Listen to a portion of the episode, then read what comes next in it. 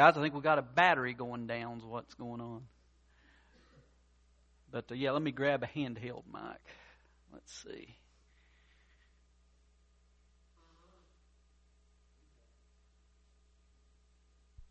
How's that? Can you hear me now? I don't sound like one of those phone commercials. Uh, as I think about Philippians, um, we've had a tough year, and I'm not the only one. I know a lot of you have too. And it's amazing when you think about the Apostle Paul is sitting in a jail cell. And yet, the word that keeps coming up over and over again is joy. That's not the place you think he would write a lot about joy.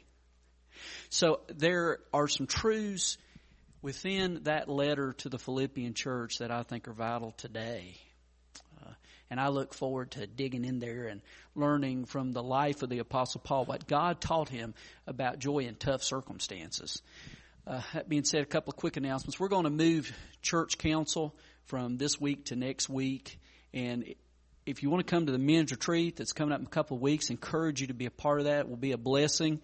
Uh, don't let money be an issue. If that's an issue, uh, talk to one of us, talk to me or to Mark, and uh, let us know because I know there are some that are willing to help if that's an issue. Um, anyway, okay, let's get with the message here. We are in Daniel 12. We're going to look at verses 5 through 13 as we close out this marvelous book. So I encourage you when you find that to stand in our God's honor as I read. Then I, Daniel, looked, and there before me stood two others, one on this bank of the river and one on the opposite bank.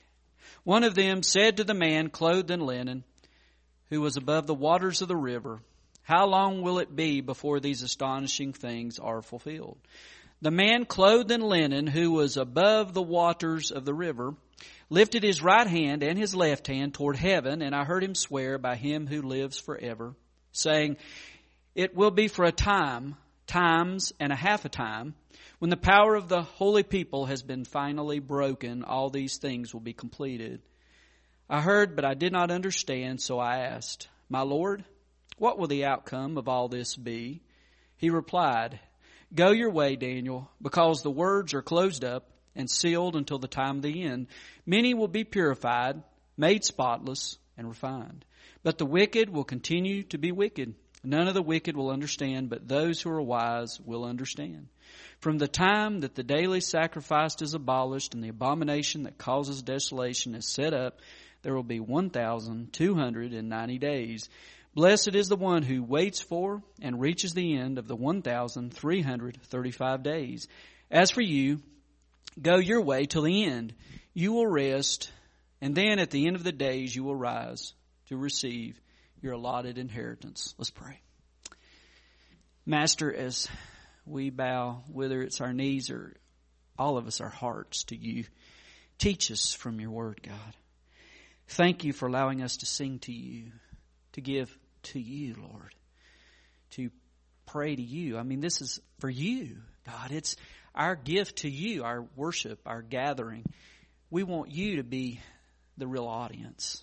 And so I pray as we continue forward in this service that, Father, it'll be pleasing to you. May our hearts be unified as we seek you. Speak to us, God, because we need to hear from you. In Christ's name we pray. Amen. Now, the first half of the book of Daniel was a biographical study where we looked at this amazing man of God and his journey as he was became a, a politician, but a politician who had a sold out heart for God. We found him on his knees over and over again because the situations he faced were so tough.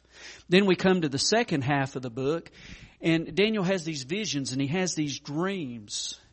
And we've been looking at that this last uh, part of the study as we have looked at the end times and as we have studied that in conjunction with the book of Revelation that helps give us insight.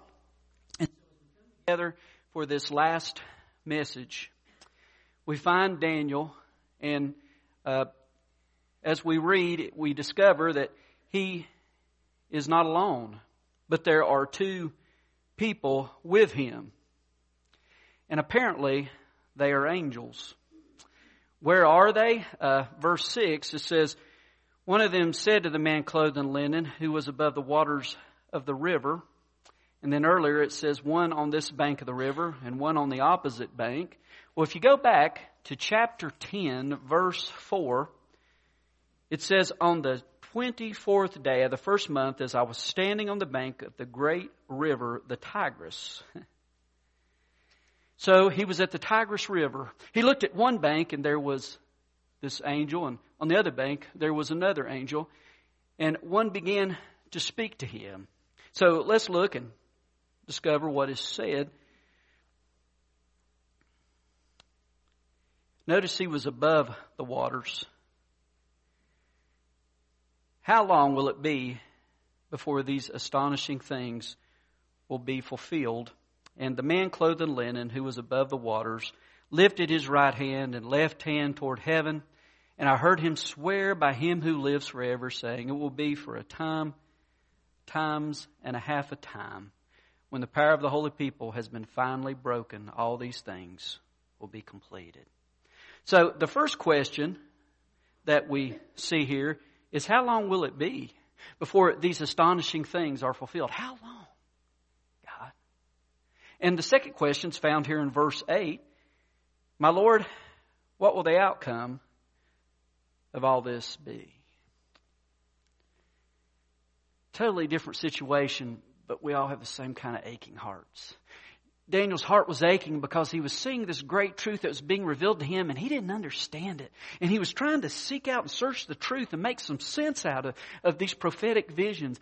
And, and that first question, though, is so, we all can kind of connect to that, can't we? How long will this be? Everyone, it seems like, is dealing with some kind of struggle, some kind of battle, some kind of difficulty. Uh, whether it's a health issue, whether it's a relationship issue, whether it's a financial issue, and, and, you know, we can go on. I'm not exhaustive on all the kind of issues that are out there. But we all know what it's like to ask that question. How long, God? How long do I have to endure this? How, how long will this continue? And that second question also really nails us too, doesn't it?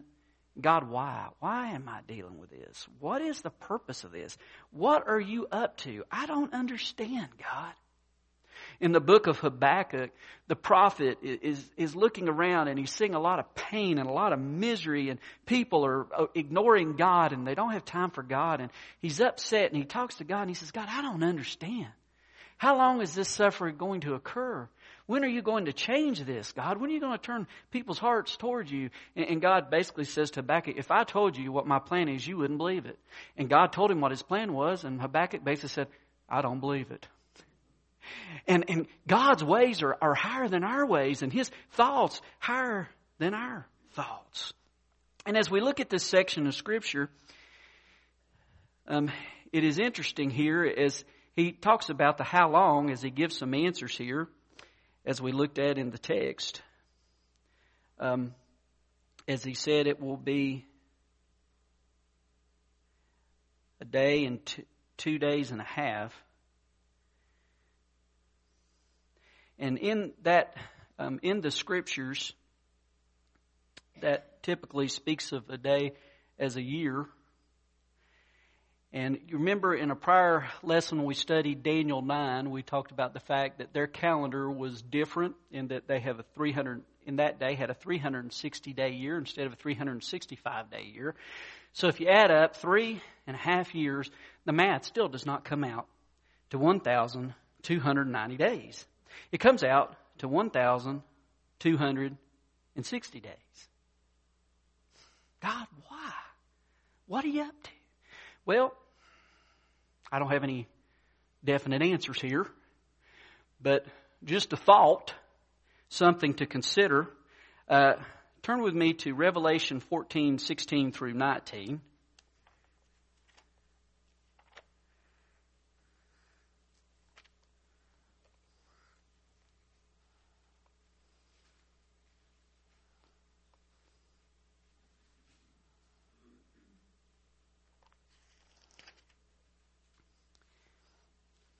This is a section of Scripture that's actually referring to that great last battle that we know as Armageddon and how tragic and how terrible that battle will be.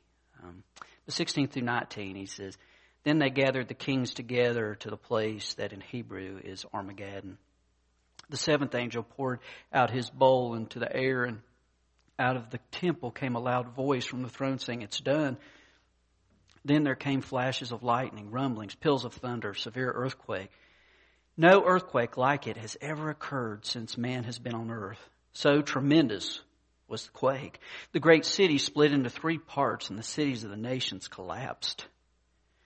God remembered Babylon the Great and gave her the cup filled with the wine of his fury. I am in the wrong chapter. You guys are saying, where are you, preacher? Yeah, preachers mess up too. We're all mess ups. I'm king of the list here. Oh boy. Chapter 14, not 16.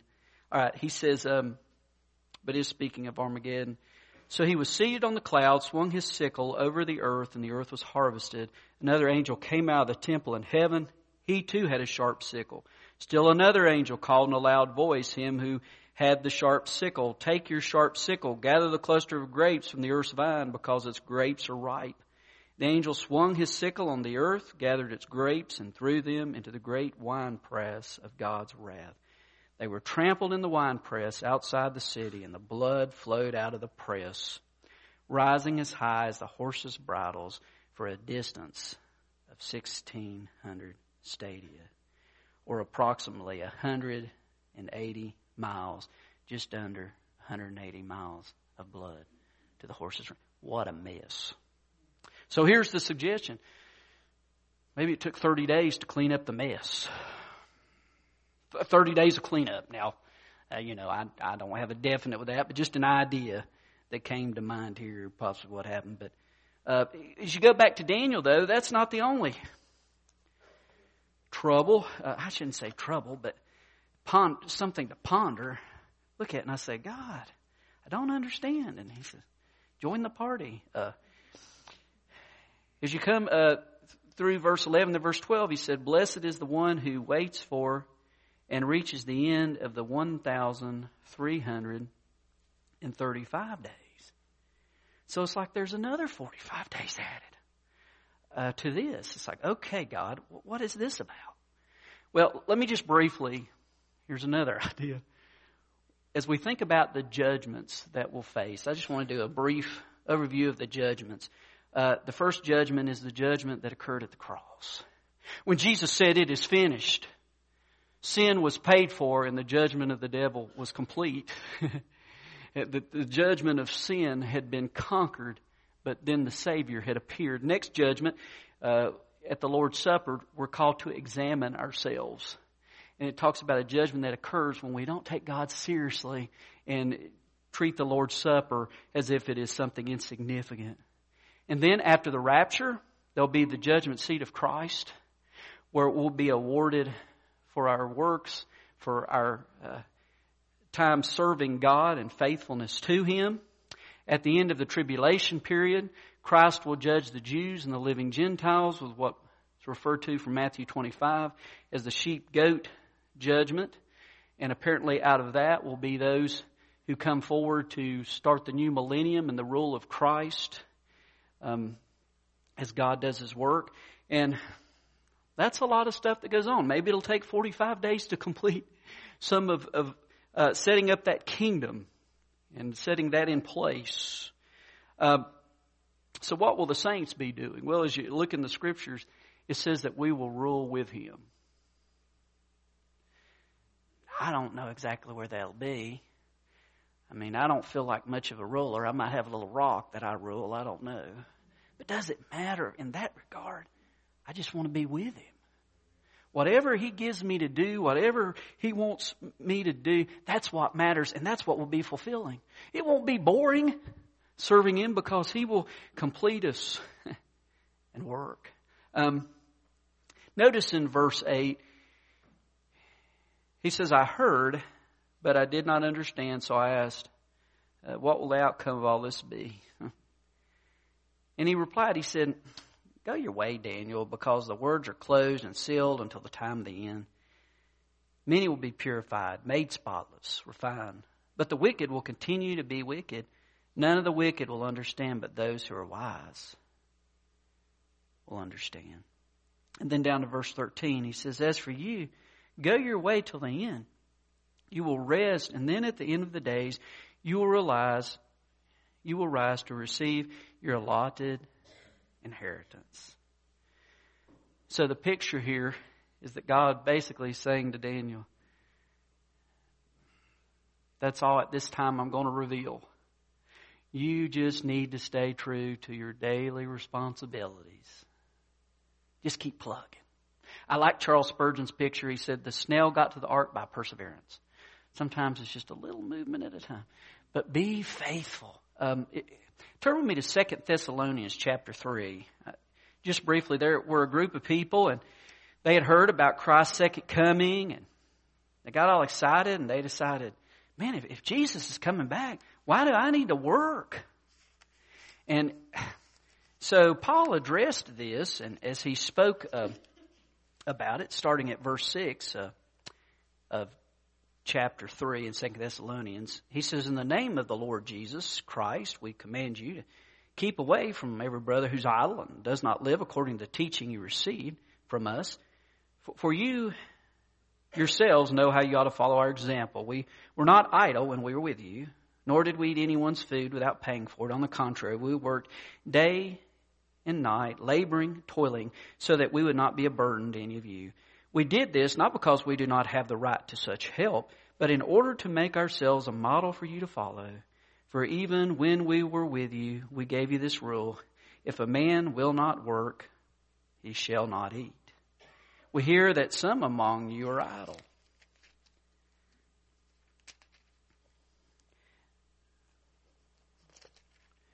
They are not busy, they are busy bodies. Such people we command and urge in the Lord Jesus Christ to settle down and earn the bread they eat. And as for you, brothers, never tire of doing what's right. If anyone does not obey your instruction in this letter, take special note of him. Do not associate with him in order that he may feel ashamed. In other words, he, he was saying to those believers who said, Jesus is coming back. Let's just stop everything here and we'll just wait on him. Hurry, Jesus. I'm getting hungry. And he said, no, don't do that. You need to be faithful with your daily responsibilities until that time he comes. You, you need to wake up and live each day um, in anticipation of him, but busy, not a busy body. But busy in serving him. And, and I believe that's what he's saying to Daniel. He's saying, Daniel, you need to do your job. You need to keep moving forward. Um, and sometimes that's just where we are. We'd like more answers. God, what does this mean? God, where are you going? What are you doing?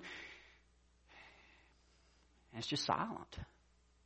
Let me close here with some principles. Uh, first principle the more time we spend with God, the more teachable we become. Our hearts get in tune with Him when we begin to learn to set aside some time to spend with Him each day.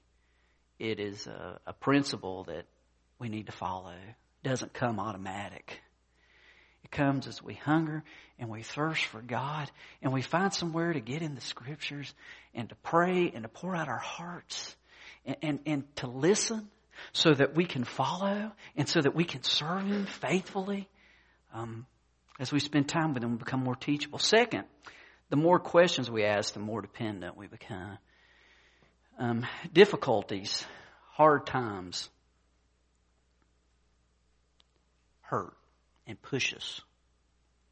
Someone has said they either make us better or bitter. They either tend to move us toward God or we run away from God. But God loves us. And I think there are few greater testimonies than people who are going through the fire and just keep on walking with Jesus. We, uh, this couple that were dear friends of ours, man, she had more pain than anybody I think I've known. Uh, her first husband had ended up committing suicide. Her four year old daughter died of a heart defect. Her nine year old son died of brain cancer. Her um, remaining son that was alive, he struggled with legal troubles. Uh, with law. Her and her husband split up for a while. But she followed Lord through all of that pain. And I look at that and I say, man, how did she do that? God's grace. God's grace working in her life. Um, you know, through the questions, she lean upon Him. Um, and the, the last one here, the more truth we discover, the more profound it becomes. The amazing thing about the Bible is you can read it over and over and over again and feel like you're reading it for the first time whenever you read it. It's like, wow, I never saw that before in here. How did I miss that? That's how God works through His Word. It's like this treasure mine, and, and you're digging out these precious jewels each time that you go before the Lord, and, and you never know what He's going to show you. Uh, W.A. Criswell wrote these great words. He said, um, The Bible holds the revelation of God. he said, It's such an awesome sanctuary. I took a course one time studying for my doctorate on the atonement. It, it was uh, a minor um, that I had taken earlier was interested in. He said, We studied the atonement for two years, at the end of which I had to take an oral examination upon it. And I tell you verily that at the end of two years of graduate study on the atonement, the cross of Jesus Christ, at the end of the two years and after the oral examination, I seemed to understand less and be able to enter into the mysteries unfathomable of God less than at the time when I began. He said, if there's anything that defies delineation and description and evaluation, it's the atoning death of Jesus Christ. How does the blood wash away our sins? and what are the sufferings of Christ into which we can hardly enter? And then he closes with this poem by Elizabeth Clephane.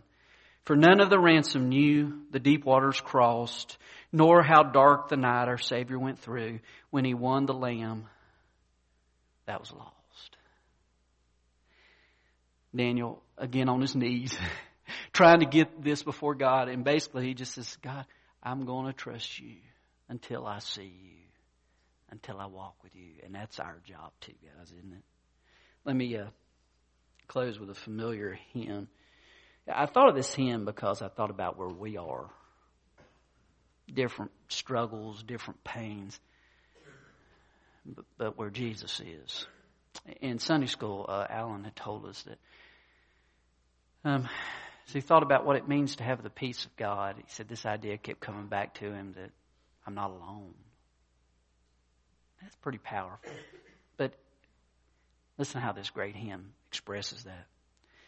What a friend we have in Jesus all our sins and griefs to bear.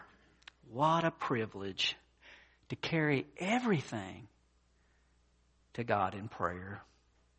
Oh, what peace we often forfeit.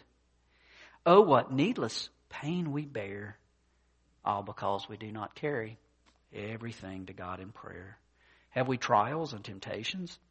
Is there trouble anywhere? Oh, yeah. we should never be discouraged take it to the Lord in prayer. Can we find a friend so faithful who will all our sorrows share? Jesus knows our every weakness. Take it to the Lord in prayer. All right, computer, what happened to you? Oh, here we are. Don't you just love technology? Are we weak and heavy laden? cumbered with a load of care. Precious Savior, still our refuge. Take it to the Lord in prayer. Do thy friends despise, forsake thee? Take it to the Lord in prayer. In his arms, he'll take and shield thee. Thou wilt find a solace there. One last verse. Blessed Savior, thou hast promised thou wilt all our burdens bear. May we ever, Lord, be bringing all to Thee in earnest prayer. Soon in glory bright, unclouded, there will be no need for prayer. Rapture, praise, and endless worship will be our sweet portion there. Let's pray. Father, thank you for your word. Thank you for the revelation that you presented to Daniel that has been recorded for us and what we learned coupling that with revelation, Father. There will come a day where there's going to be chaos, Lord. And your people will, will go with you in the clouds. They'll meet you in the air, Father. And there will be some here who said, ah, that was crazy talk. Those people were out of their minds. And it'll be a crazy time, Father. As your word talks about great suffering and great tribulation, and all of it leads to this big battle, and there's this leader that everybody follows. And in the end, Father, after there's all this blood and death and pain, and you will take your rightful place, and the devil and his henchmen, I'll say, will be defeated and thrown into the lake of fire. Father, you have promised that we don't have to go through that tribulation. We, we don't have to be separated from you for eternity. You sent your son that we might have life we might have a new chance. And I pray this morning there may be one here who, for whatever reason, Father, has heard about you, but just has not chosen to follow you and to take you as Savior and Lord. Father, may this be the day. May this be the time. Why play games with the living God that loves us beyond our ability to understand? So, Father, I pray that uh, we would grab a hold of that atoning work of Jesus, the cross, and that we would just think about how awesome that is, Lord.